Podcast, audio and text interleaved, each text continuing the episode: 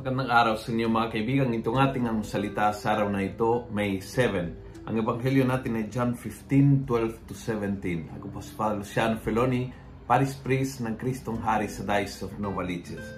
Sabi ni Jesus, You did not choose me. It was I who chose you and sent you to go and bear fruit. We are not an accident. Talagang pinili ng Panginoon ang bawat isa sa atin. At hindi lang pinili, kundi pinili at binigay ng kahalagahan ng buhay na pinili niya sa pamamagitan ng misyon. At yung, yung hangat niya na sa pamamagitan ng ating misyon sa buhay ay maging mabunga ang ating buhay. Wow, napakaganda ito. No? Maganda na damdamin na ikaw ay pinili ng Panginoon.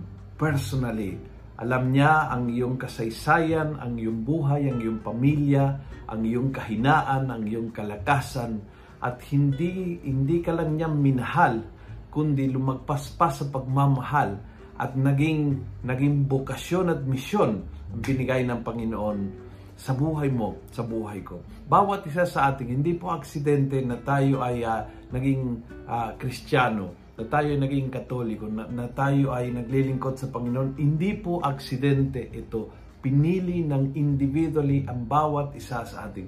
Hindi po aksidente na ang uh, Pilipinas ay Christian country. Hindi po aksidente ito. Pinili ng Panginoon. Chosen for a mission. Kasi pinili, but sinugo.